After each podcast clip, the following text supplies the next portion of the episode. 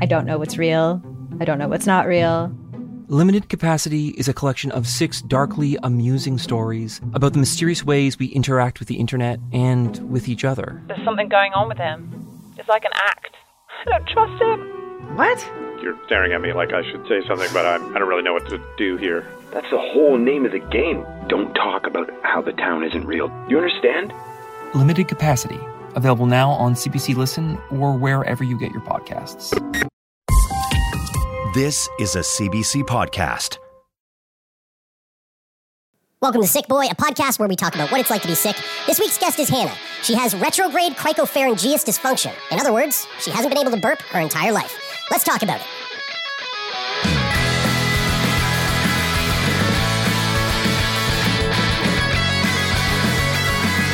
Well, it was a few weeks back. And the whole gang was hanging out here at the Sick Boy HQ, and I was putting together some content for our Feel Good Friday fun times. And if I didn't stumble across an article about a fucking poor young woman who had a story, I think it was in the CBC or maybe it was Global. Who knows? Who cares? But it was a story about this poor young woman who couldn't burp. And I remember being underwhelmed by the story at first, Jared, thinking you were, can't burp. Offensively so. Yes. So yeah, what? Everyone is. Yes. Yeah. I was not. Yeah, because Taylor, you got it. You understood. Like the idea of not having the ability to burp would probably fucking suck. And so, fast forward a couple of weeks later, we're sitting here now in our humble abodes on Zoom, but this time we are joined by that poor young woman herself. Hannah, you have, I mean, I guess is the name No Burp? Is that the fucking name of what you have? No Burp? Well, I mean, that's like the easy term for it. Mm-hmm. So, I mean, it's actually RCPD. I laughed so hard at you trying to pronounce the word. It is not sarcophagus. I'll give it to you right now. It's retrograde cricopharyngeus dysfunction. Whoa, that is a mouthful. Can you say that one more time? Retrograde cricopharyngeus dysfunction. Cricopharyngeus dysfunction. It's Mercury goes through every. That's right. Whatever. Mercury is currently in cricopharyngeus or. Right. Yeah, cricopharyngeus is like CPM, so it's that muscle. It's also known as your lower esophageal sphincter. We all love a good word. Sphincter. Yeah, always. So, and also a little fun fact here. You also knew our good friend Brandon Thomas, R.I.P. wherever he may be these days. And just this whole, like, total full circle kind of the beauty of life kind of thing. I'm so glad that we got it. We have a moment now to sit down to talk to you about this because, as much fun as we had with the article, we did kind of unpack through reading it that this has fucking affected your life and like in a pretty intense way.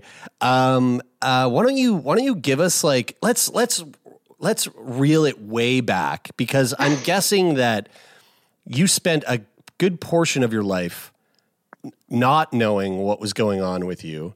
Oh, dude, you don't even know. Yeah. So let's go back. Yes. Let's go back. Tell us the story of like what was young Hannah and at what point do you start to develop these weird symptoms? Yeah. So as long as I can remember, I've never been able to burp. It's always been like a normal thing for me. It never really bothered me at all until I was probably my late teens. And that's when I know like shit wasn't normal. Right.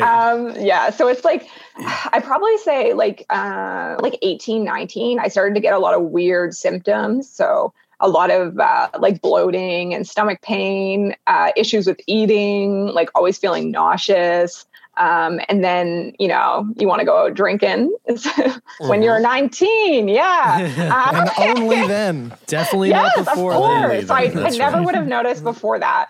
But in the U.S., you would have waited another few years. Oh, of course. Absolutely. That's right. No, it's because the main thing that exacerbates the problem is carbonation. So anything carbonated, especially alcohol, was like an absolute no. So Brian and I are both here drinking our bubblies, and this shit, like this is real. I mean, sorry, Hannah, they're delicious, but it's also very carbonated. So like I take it drinking one of these when you were young would have been an absolute fucking no-no.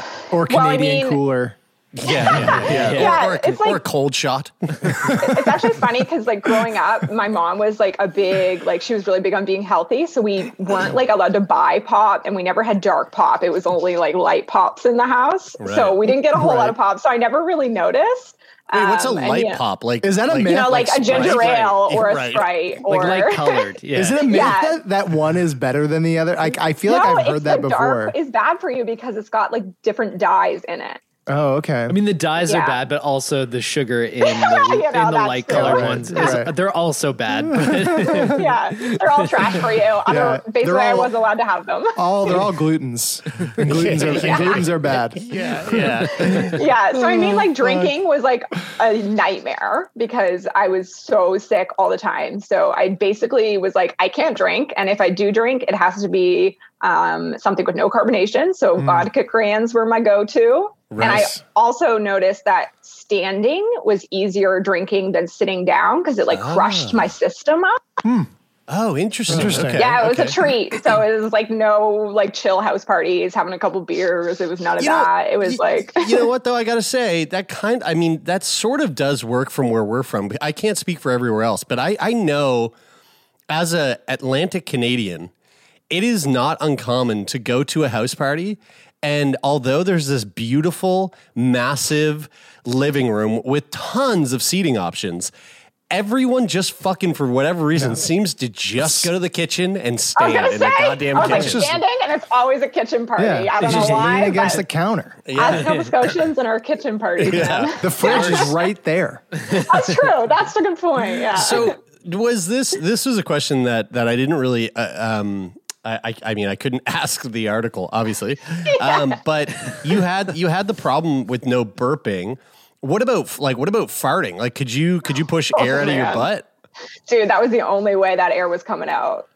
Oh, whoa. Wow! Wait, so was it? Yeah. Did you fart more then? So the main symptom of this disorder is the gurgle, belch kind of noises that you would have read about. But I second is right there.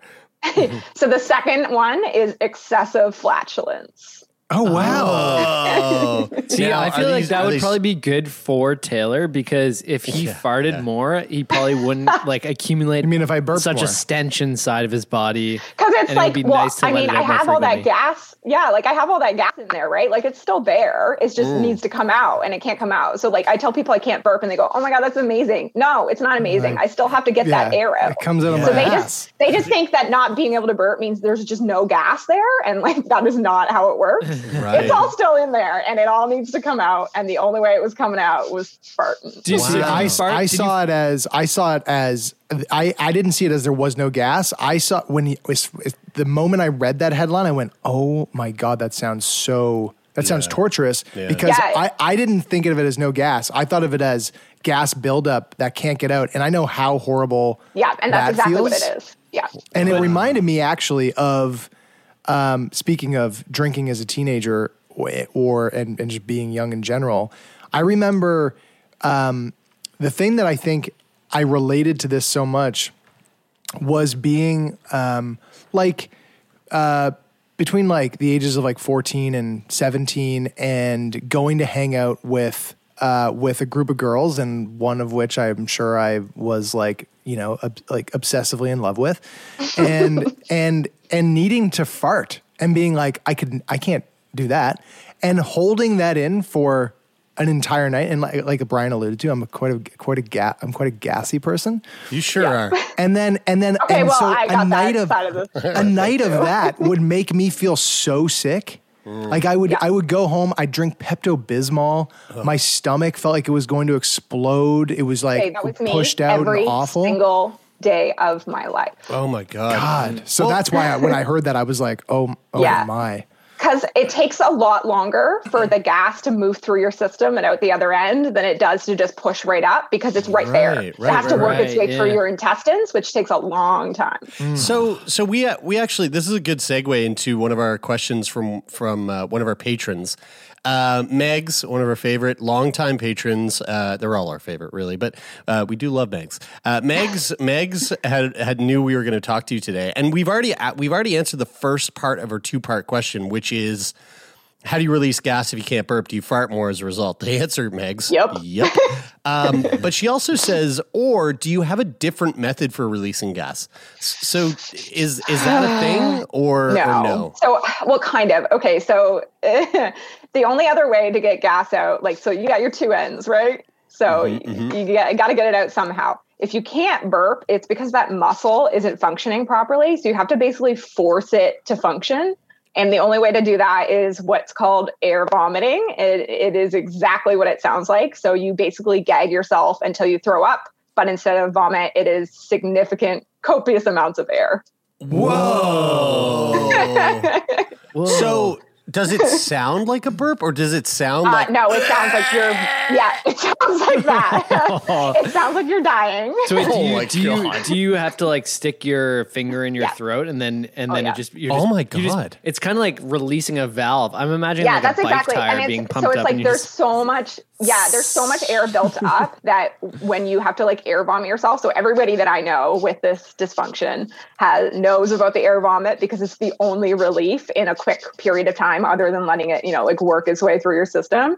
And there's just so much gas there that when you need to force yourself to air vomit, no food comes up because there's a gigantic air bubble sitting at the top of your stomach. How did you learn to do it?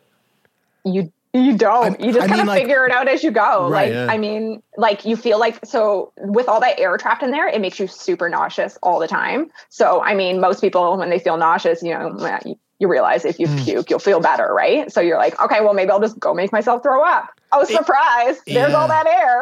Is it ouchy? Like, is it ouchy when you do that? Like, dry heaving kind of hurts. It's not fun. Yeah. It's not pleasant. Fuck me. That's so crazy. It's just a lot of air.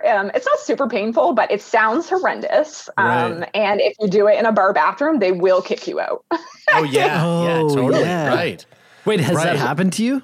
No, but it has happened to a close friend of mine who also has this disorder. Wow. Okay, so you have bad farting. You're air vomiting when you really need to. It just sounds like your GI issues are just, like, through the roof. Yeah, absolutely. The other thing that I remember being mentioned was how you had crazy distended belly. And is that, again, like 19, kind of like getting into that age range where you're wanting to party and stuff. Is that something that's always been there, or did that, like, develop later as the no burp got worse? Yeah, it definitely developed as it got worse. Most people who have found out that they had this disorder has said it's gotten worse with time. And I feel like the majority of us all start around the same time too, like late teens, early 20s. So I'm just gonna let him rip. Sorry. Wow. I'm so sorry. I can, like, make all of them come out right now. Yeah, I'm just gonna let him rip. I'll do it for you later. Yeah, great. Sweet. But it's just like you get used to it. And you just kind of, like, deal with it because no one knows what's wrong with you. But it got to a point where, like, I stopped wearing jeans because they would fit me in the morning and not fit me by the end of the night. Whoa. Anything that cut into my stomach. So, like, a bra was, like, ultimate torture because it was cutting into my chest. Hey, apparently bras are fucking out these days now. Oh, dude, COVID, I don't wear that shit anymore. Yeah, No, but it was, like, it was rough. And none of my clothes fit me at night when they fit me in the morning. The fun fact about this disorder is the doctors who, like, kind of, like, walk you through the procedure and all that stuff, they legitimately use pregnancy as a scale. So when you come in, they ask you by the end of the night, how pregnant do you look? Where along in your term are you? Yeah, so I was about 6 months pregnant by the end of every night. Whoa, with a rock hard stomach and like severe symptoms of like GI issues. I was gonna ask, like, because when you said that they use the pregnancy scale as a metric to measure it, I was imagining like oh, like up to the first 2 months, maybe, but six months. That's showing. Yeah. Like, I'm a small person. I'm like 5'3", like, you know, a little over 120 pounds. Like, I'm not big. And my stomach I would look pregnant. Like, if people didn't know me, they would actually think I was pregnant. They just come up and put their hand on your belly and go, "Oh, he's gonna be a soccer player." They better not. Congratulations. Soccer player. But I mean, and that's what I mean. That's a whole other thing. Like, I don't have a family, and maybe I will have one someday. But could you imagine being pregnant with this disorder? I would die. Oh my God! Yeah, I can't even imagine. I can't. Like, that sounds. It sounds so intense. I'm so surprised. Like. You said it was in your teens that you really noticed, like, how... Oh, my God, I'm so sorry. Wow, man. I mean, you're drinking a Red Bull and a bubbly together. So you're double fisting Red Bull and bubbly, so there's no surprise. But you like, when you are, I don't know, like any age that you start going to school and you're with kids. Yeah. And I mean, man, how amazing is it when you're a kid and everyone's like, "Hey, do you know how to make yourself burp on command?" And you're like, "No, teach me." And then they teach you, and then you then do it, and you gloat that around, and you do that in front of all the people that can't do it, and then they're just begging to be your friend, and you're like, "Yeah, well, it's, you know, that's what? Exactly, like, how it is." That's exactly. And like, at what point are you like, I'm the only one. You know I can't. And for a while, it was like, I must be like the weirdest person in the world. I can't burp. Like, whatever. Okay, that's so strange. And like, I would like mention it to a doctor, and they'd be like, "Weird. Okay. Anyway, we're gonna send you for this test." And like, they never thought it was a big deal. But it's like, think about it for a second. You need that release. Like, what if you don't have that? Like, nobody cared, and it was absolutely ridiculous. And I ended up finding a doctor who just cured it. Is there a part of it? Crazy. Like, is there any part of it? And I mean, this is just totally like speculation. I'm curious what you think about this. Like, for example, Kyla, her and her family, they think that burping and farting is like the devil's work beneath them. And so like, it's like, it's super offensive to them to do this thing that is the most like normal bodily function that needs to happen for your body to like live. And I'm wondering, like, in the doctor's case, which they should be exempt from this. They should be exempt from this. Like, is there any thought like that? Oh, like, you just don't burp. Like, lucky you, you know, like, you don't have to burp. You don't have to burp. You don't have to do that super offensive thing that everyone hates. Okay. So I've definitely had a doctor tell me like, "Oh, wow, that's awesome." I'm like, "What?" That's okay. What? But the funny thing is like, until I found this disorder, I didn't realize that the root cause of all my symptoms was the not burping. Right. Of course. Yeah. So I had no idea that not burping was the reason that I had all of these symptoms. I just thought, weird, I can't burp, and my GI system is fucked. Right. But it's funny, because if somebody came up to me and said, oh my God. If somebody came up to me and said, "I literally never burp," I would think like, literally never, or like rarely. Okay, but you know what? And then you tell people that. So I told my neighbor that I was going to get this big procedure, and she was like, "For burping? I never burp." And I'm like, "That's not true. You definitely do." People don't notice at all. So like, I was sitting with her, and then she let out like a small little, you know, bit of air. And I was like, "There, you just did it." And she was like, "No, I didn't." And I'm like, "You just don't notice." So that's so funny. I just want to, because of what you said, the fact that your partner thinks it's so disgusting. That is why I have lived like this for so long, because it's gross and nobody wants to talk about this shit. Right. Doctors don't believe that it's a problem. Right. And I lived in pain for my entire life.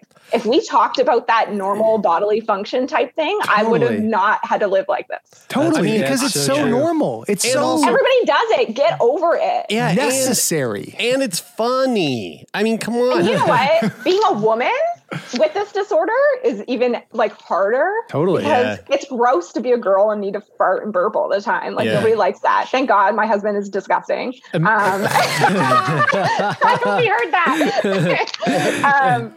But it's just like, he's so been like, we've been together for almost 8 years now. And he's always been like super open about that kind of thing. Like when we dated, I would spend an hour in the bathroom and I'd be like, see you later. Like, because he got it. He just learned to live with it, right? Yeah. It's funny though, because if you said as a woman, based on like society's expectations, if you said want to burp more or I want to burp, people would be like, that doesn't sound right. Doctors thought I was nuts. Sounds kind of gross. I'll tell you who doesn't. But it's so important. I'll tell you who doesn't have no burp. My mom. You right and, now. And I. It's funny that you say like people burp and don't even notice that they burp. A little anecdote about growing up with my mom, and she's likely listening to this and is going to be very upset that I shared this with the world. But for the greater good, my mom has this thing, dude. It's so funny.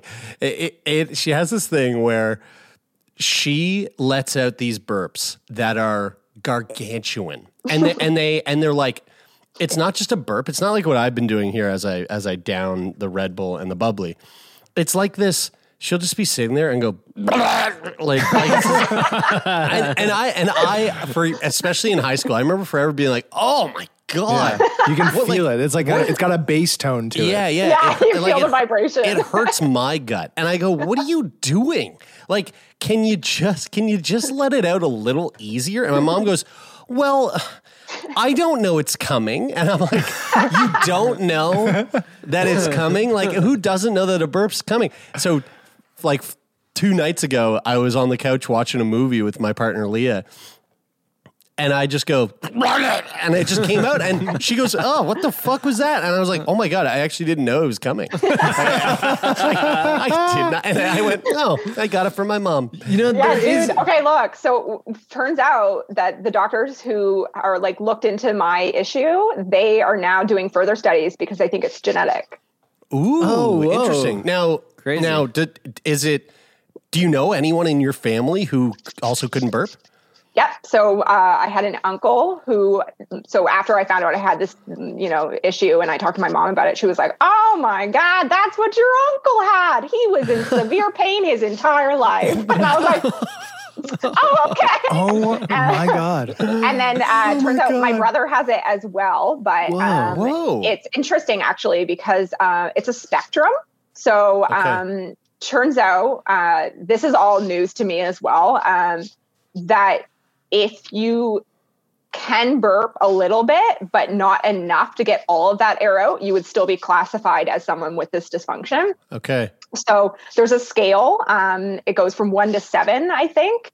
I was like a full 7 out of 7 on the scale. Like my quality of life was complete and utter trash. And then my brother is probably like a 2. So he can't burp at all, but he has no underlying symptoms from it. Wow. Super interesting. Huh. I wanted to ask though before we move on. I was thinking about like the reason why burping is gross, and part of me still thinks that it is when people do it and they aren't like considerate of other people when they're doing it. So, like, you want me to show you what's gross when you burp? This is the part about burping that's gross. I don't want to see it. I know exactly what people do when people go. Yeah, and they when they burp in their mouth and then go, or look away, and go, that's gross. Yeah, that's gross. But like it's like gross. when we're traveling together, and Taylor knows that he's about to like have the stinkiest fart in the world because every single fart he has stinks. Not anymore. Yeah. He just like lets it go when he's standing right next to us rather than like walking over to the other room. Well, in a hotel room that's 28 stories up with no windows and no fucking bed. Jeremy doesn't have a sense of smell though. I do.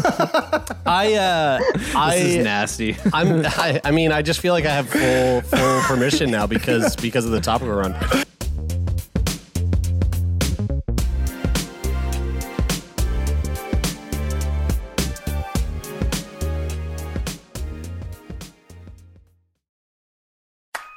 favorite one-hit wonder. Or that overpriced toy your parents would never let you have. Or that TV show that no one else remembers because it was canceled way too soon.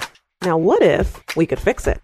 I'm Francesca Ramsey. And I'm DeLon Grant. And after 20 years of friendship, we are now hosting a new nostalgia podcast called Let Me Fix It. Each episode, we'll dig into our favorite celebrities, shows, and brands of yesteryear, and then imagine what it would take to repackage them for relevance today. Think of our show as an intervention, but with way less stakes. So subscribe to Let Me Fix It wherever you get your favorite podcasts.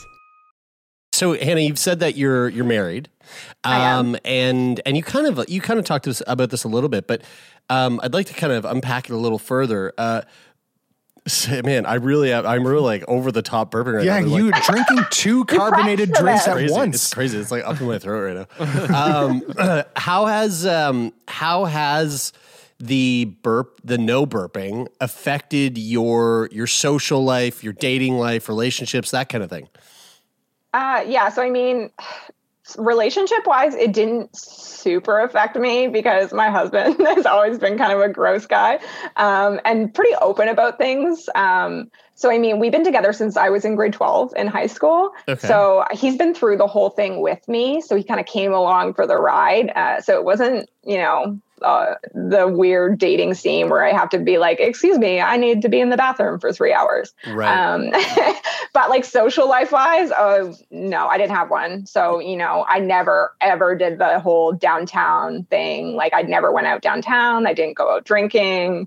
Any type of alcohol party had to be at someone's house, where there was a bathroom.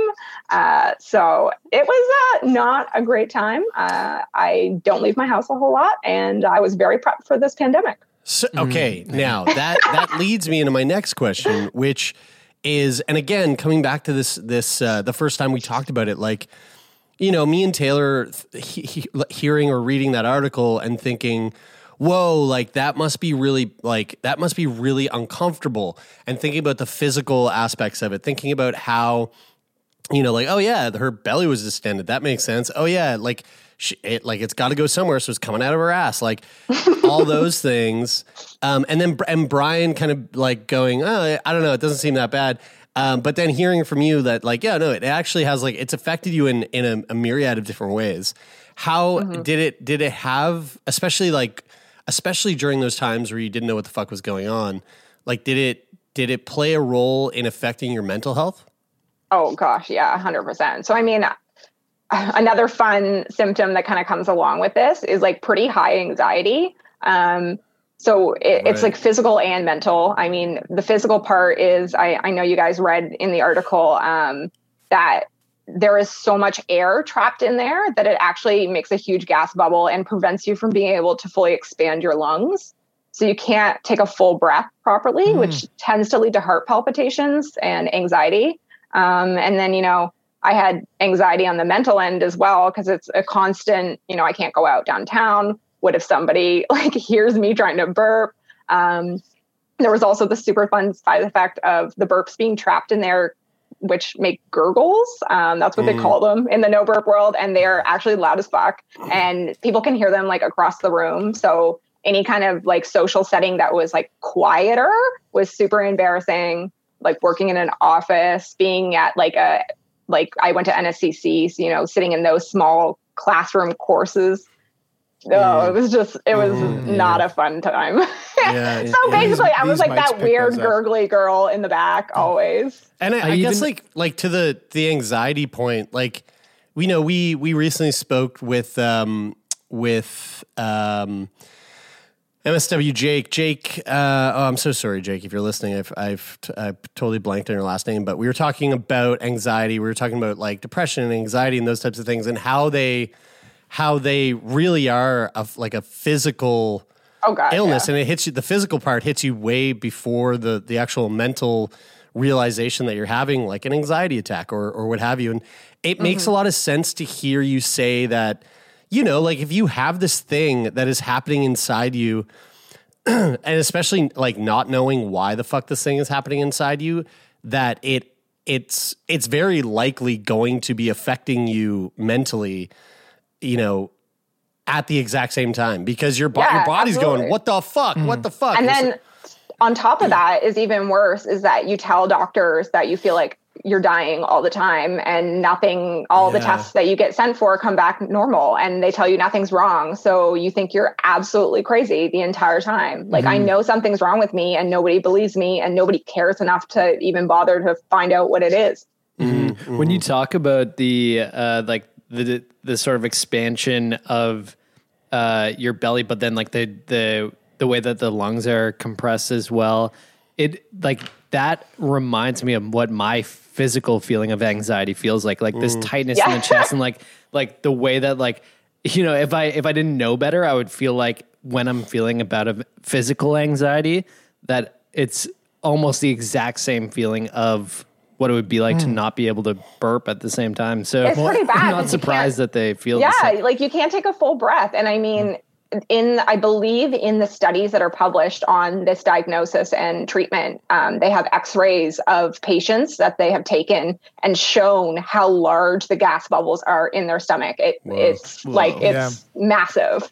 Like if you, like what you were saying there, Bri, if you, you know, anxiety will make you feel like you can't breathe fully, which is in and of itself, something that reinforces anxiety. Because when you, this is something like that, like we've all been yoga teachers for a really long time, and something that you kind of learn in sort of like day one when you're training to be a teacher is people really don't like bending backwards, like doing back bends, or most people. And one of the reasons for that is you put yourself in that position, you start to bend backwards. And as soon as you start to bend backwards, your lungs just, they can't expand in the same way as they can when you're sitting straight up. And so you're like physically or mentally, you get that trigger right away. As soon as you can't take as deep of a breath as you'd like to, your brain goes, I don't like that. Yeah, it's fight or flight. I don't want to be here anymore. It's also, isn't it also sort of, not cutting off, but like affecting the vagus nerve, which is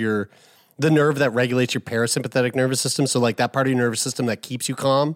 And so when you start to impede that, again, you're going to go into that fight or flight. You're going to go into that mode that mode in your brain where you're going not okay. Like time. And so thinking about the putting yourself voluntarily into a position that limits your breathing, and then going, oh, I don't like that, which is most people's response to that. Mm. But then it being something that like, you don't have to be in a position. You don't have to control yourself. You can come out of that position. I can't. Exactly. Mm-hmm. You don't live in it. You don't have to control yourself to put in that position. You just live there. That's your homeostasis. And it's like a cycle, right? So it's like, I can't breathe fully because there's all that air in my system. So I start to panic, and then I get anxiety because I can't breathe fully. So I panic more. And then it's a nightmare. So, I mean, basically the only way to like get out of that is everybody with this symptoms has to just go lay down. That's the only way. You got to go lay down. So how did you, cause one of the other things that I just fucking loved about that article was the reveal of like the r/noburp Reddit community, or maybe that wasn't in the article. Maybe we found that. It was in the article. It was. Okay. Yeah. So like, how did you, is r/noburp how you found out about noburp, or like, how did you come to find that you actually had a condition? Yeah. So I was working at a job, and I was talking to one of my coworkers who, I don't know, we got into the topic of what things like we like to drink. And he said his favorite like type of bubbly or whatever. And I said, I can't drink carbonated drinks, makes me sick. And then kind of went down that conversation. And it just so happened that he had a friend who had just returned from Chicago who had just gotten an injection of Botox to help him burp, and he was cured.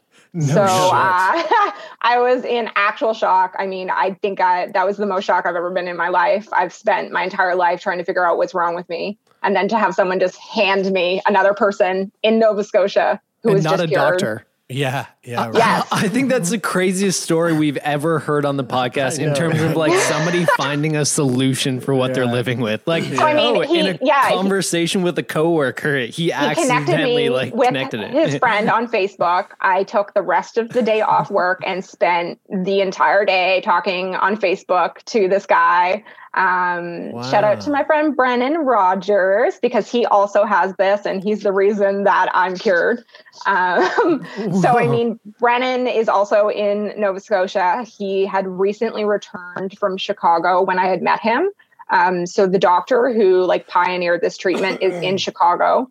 His name's Dr. Robert Bastian. And he basically found out that if you inject Botox into that muscle, it kickstarts it and your body goes, oh, we didn't know that muscle was there. I guess we're going to start using it. Wow. So what it does is it like basically wakes that muscle up. It opens it up entirely. So it's a real fun learning curve for the first while, because you literally have to learn how to burp, because I've never burped in my life. Right. Nobody told me that food comes up sometimes with it. Not pleasant, I will tell you that. Whoa. Also, tasting my food 4 hours later was a shocking experience. Yeah, it's the worst. Right. Yeah, totally. But I thought that Botox, like because when you hear about Botox injections, people oftentimes think of like the faces being like very stiff so and not moving. So there is a lot of non-cosmetic uses for Botox as well. One of the main ones that most people would be familiar with is for TMJ or TMD. So, you know, like when you have your jaw. Right? Yeah, it's a lockjaw basically. They can actually inject Botox into the muscles on both sides of your jaw to fix it. It works in basically the exact same way with this muscle. So injecting Botox into that muscle basically just like renders it flaccid and it just opens up entirely. Yeah. They use it with people who have muscular dystrophy. Yeah. To relax their muscles. So it's used to relax muscles. So I mean, Botox wears off. So the majority of people who get the Botox injection are like cured permanently. The small percentage that aren't need a second injection and then are good to go. It's literally your body just like learns how to use it because it doesn't know it's there for some reason. Whoa, is wild. The injection how does he inject you? Does he go just like in your neck or there's two methods. Okay. Yeah. Yeah, there's two methods. You can do it two different ways. You can do it like in a clinic with like a local anesthetic where they just inject it right through your neck. It's not as, it's not as successful that way because it's a lot harder to get it in the right spot. It's also super painful because they have to get you to talk while the needle is in that muscle, make sure they didn't hit the wrong thing. So I elected to go under the general anesthetic version. That's what most people do. It's also the most successful. So I went under GA and then used a metal telescope to go down my throat and then like a long snaky injection needle to inject the muscle. Crazy. It took 20 minutes. I was going to say that must be a quick procedure. It took 20 minutes. And is that a one and done, or do you need to, get that done every, however long? So I mean, hopefully it's one and done. There's like a 20% chance I'll need a second injection and then it'll be like permanently cured. They've never needed to do a third. Wow. That's crazy. That reminds me of yesterday. Awesome. Yesterday when I got into my car, I opened up the door and it like sort of clicked and I looked in like to the hinge and the bolt was loose and I was like, fuck, I don't have a wrench for that. So I went to get groceries and I was driving by the car dealership and I thought I'll just stop in and see if they have a wrench and they can just tighten that. So I popped in and out, 20 minutes, the door was fixed and I was good to go. Yeah, it's like some fast service. You basically got this thing that was fucking impeding your entire life. My lifelong problem is fixed in 20 minutes. Yeah. Okay, but dude, look, boom. I need to add on to that though, because that is the reason that I contacted. So I actually contacted all of these news publications to be in these stories. I work in marketing. I know how to get a story out there. I was like, I can't let people live this way because this is bullshit. I hated my life. I had to travel to Chicago in the middle of a worldwide pandemic to get an injection of Botox in my throat that took 20 minutes and would have cost me $600 in Canada. I had to fly to another country and pay out of pocket to get this injection because it is not available in Canada because they do not recognize this disorder and think it's unsafe. Was was it rather expensive? I take it. It's private. So I mean,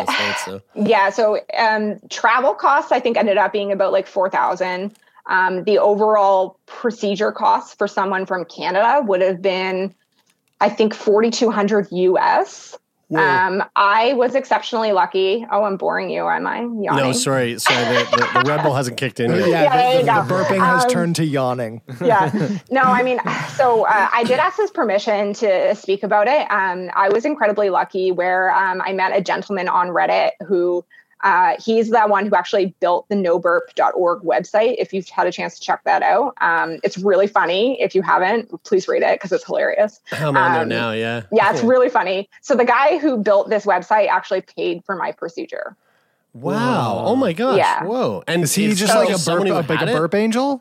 Yeah. Yeah, basically. So first of all, Dr. Bastian, the one who did this treatment, he's the burp angel. That literally what they call him, like our no burp angel. That's so great. But there's this lovely gentleman named Andrew in Vancouver. He's like this big, tech company owner guy. I don't know. He's a big name there.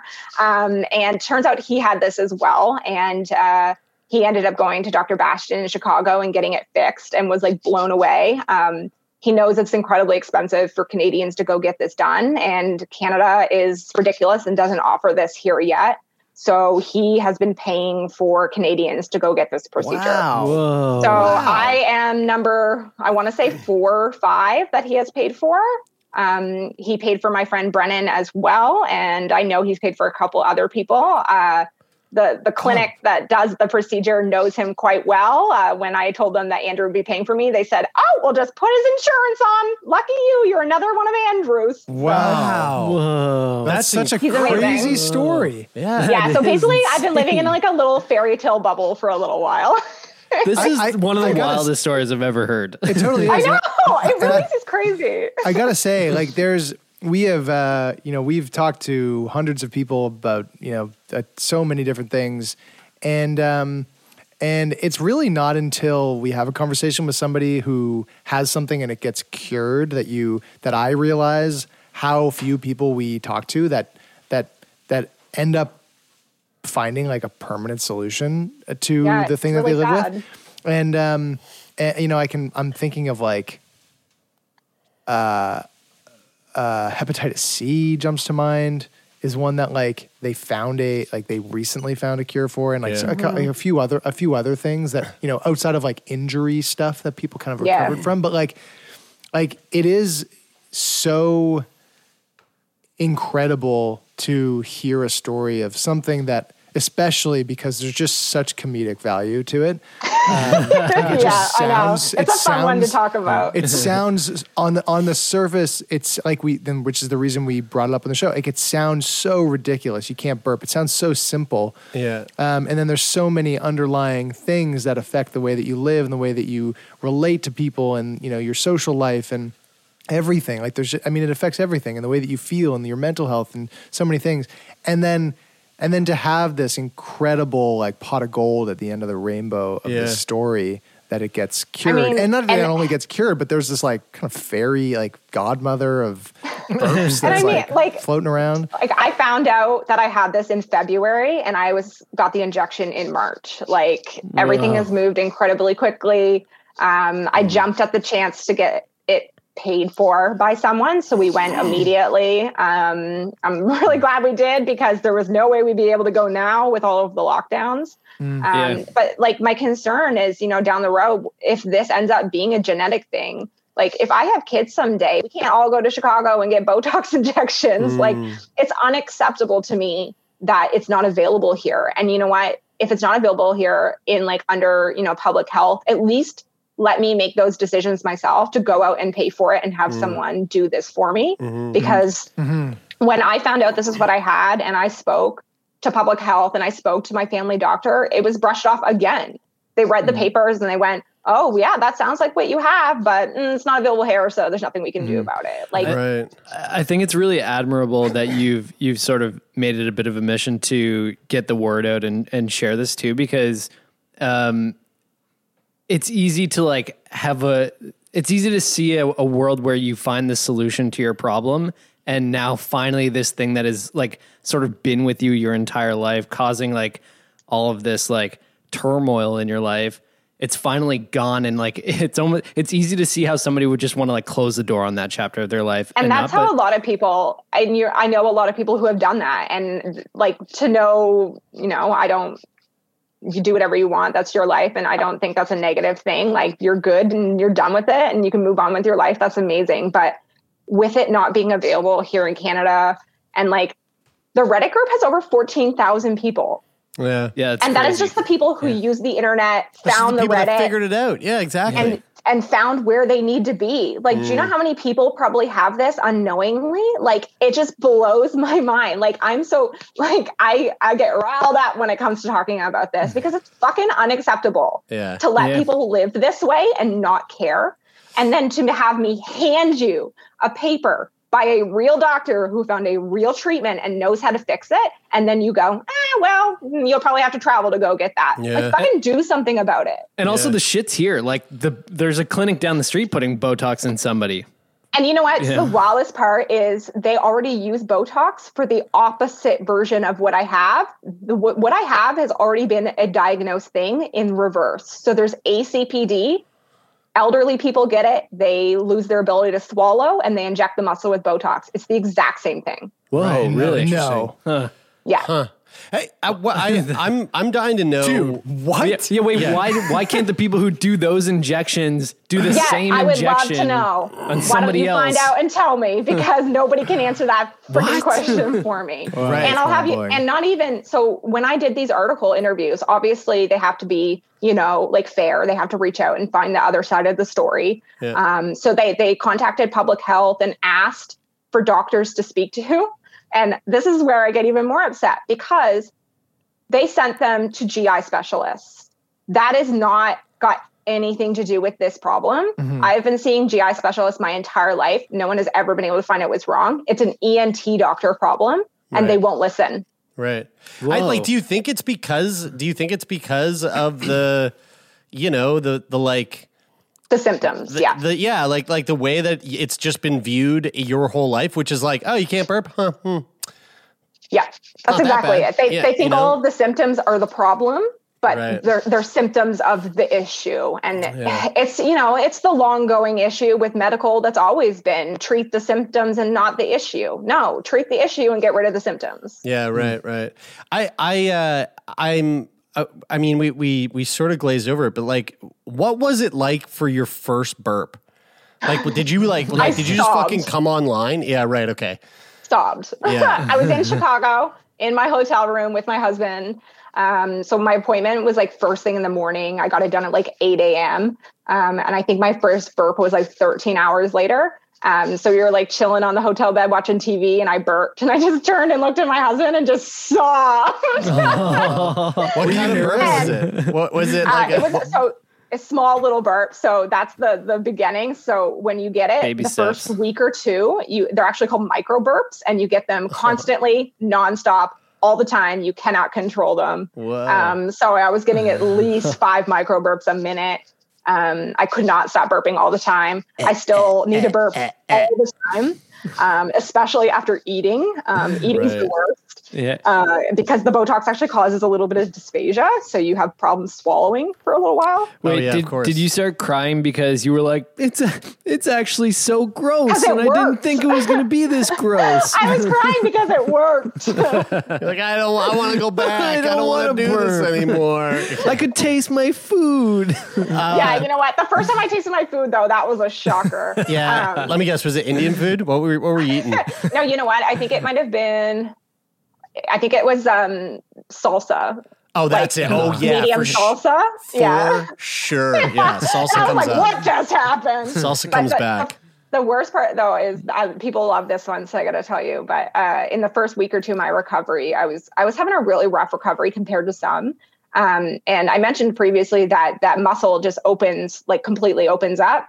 So you forget sometimes, and you bend over upside down, and things just slide right back out. No. No. And it still happens sometimes if I'm not careful. So if I take a sip of water and then bend over like immediately, it'll come right back up. Oh my God! Whoa! Does that?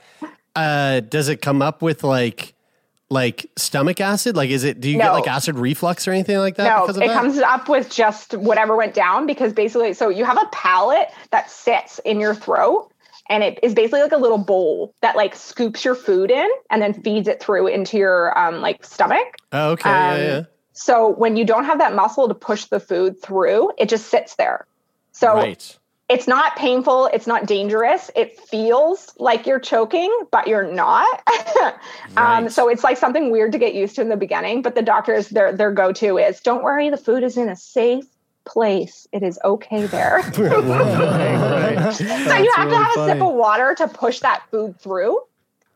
So if you take something immediately and bend over right away before it has a chance to kind of like work its way through on its own, it's just sitting in that little bowl. So it just comes right back up. Wait, so can you not do like headstands or... go I don't even want to try that. I don't want to try that. Didn't we have somebody on the podcast who we were talking about sphincters and how many different sphincters there are in your body. And we were talking about,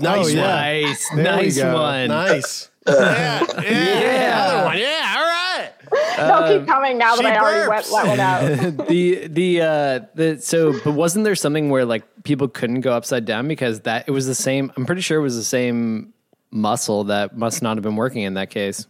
I cannot remember for the life of me. I'm sure that we talked about that, but it was something different.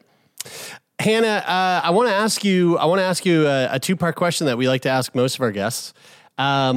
What would you say is the biggest thing that your experience with no burp has taken away from you? Taken away? Like during or now? So living with this disorder your entire life, what's the biggest thing that it took away from you? A normal social life. Yeah. What would you say is the biggest thing? What would you say is the biggest thing that noburp has given you? Oh, the ability to not be grossed out by normal stuff. Everybody does it. Get over it. Amen. Sweet. Kyle, are you listening? Yeah right. Kyle's fam. Yeah. Well, Hannah, I gotta say, this is. I'm so glad that we were able to pull this together because your story is. I mean, it's a wild, wild, and interesting story. And to top it all off, talking about something that obviously doesn't have enough recognition. And so to know that this is at least going to get out to quite a large portion of people who currently exist within the healthcare world, whether that be, doctors to be still going to school or people who are in the field right now working. I'm really glad that you took time to sit down and talk to us about your experience and share that with our audience because it really does mean a lot. Mm-hmm. Well, thank you so much for having me. And, I really appreciate being able to get that out because it only took one doctor who cared to cure me and hundreds, possibly thousands of other people. Yeah. Again, check out noburp.org. I was just looking at it here. It's really funny. It's a great website. It's really funny. Yeah, it's great. And if you're even more curious, go to Reddit and check out the r/noburp community there. Hannah, thanks again. This was really fun. Thank you.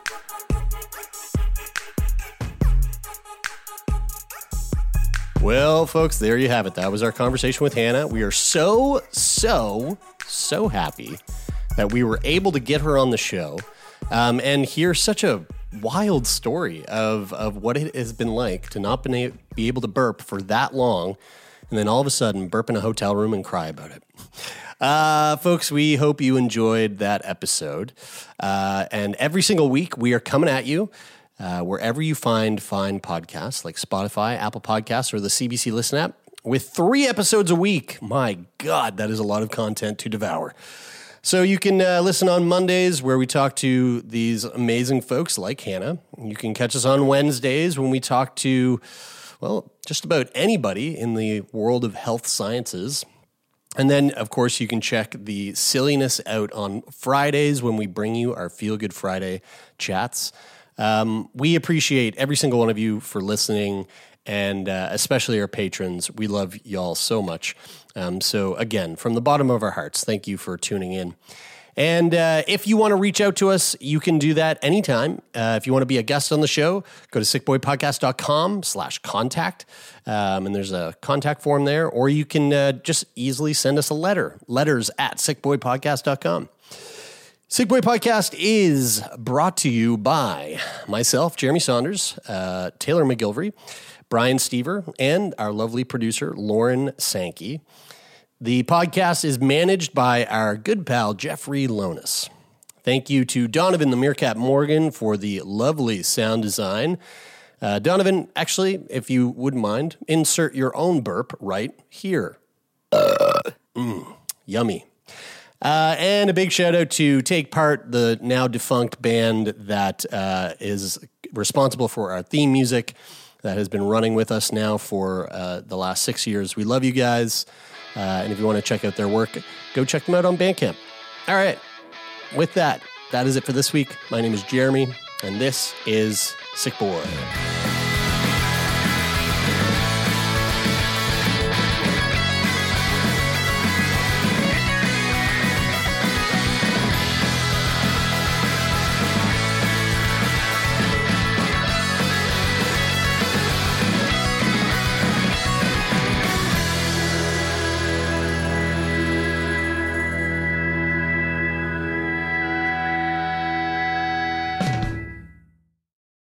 For more CBC podcasts, go to cbc.ca/podcasts.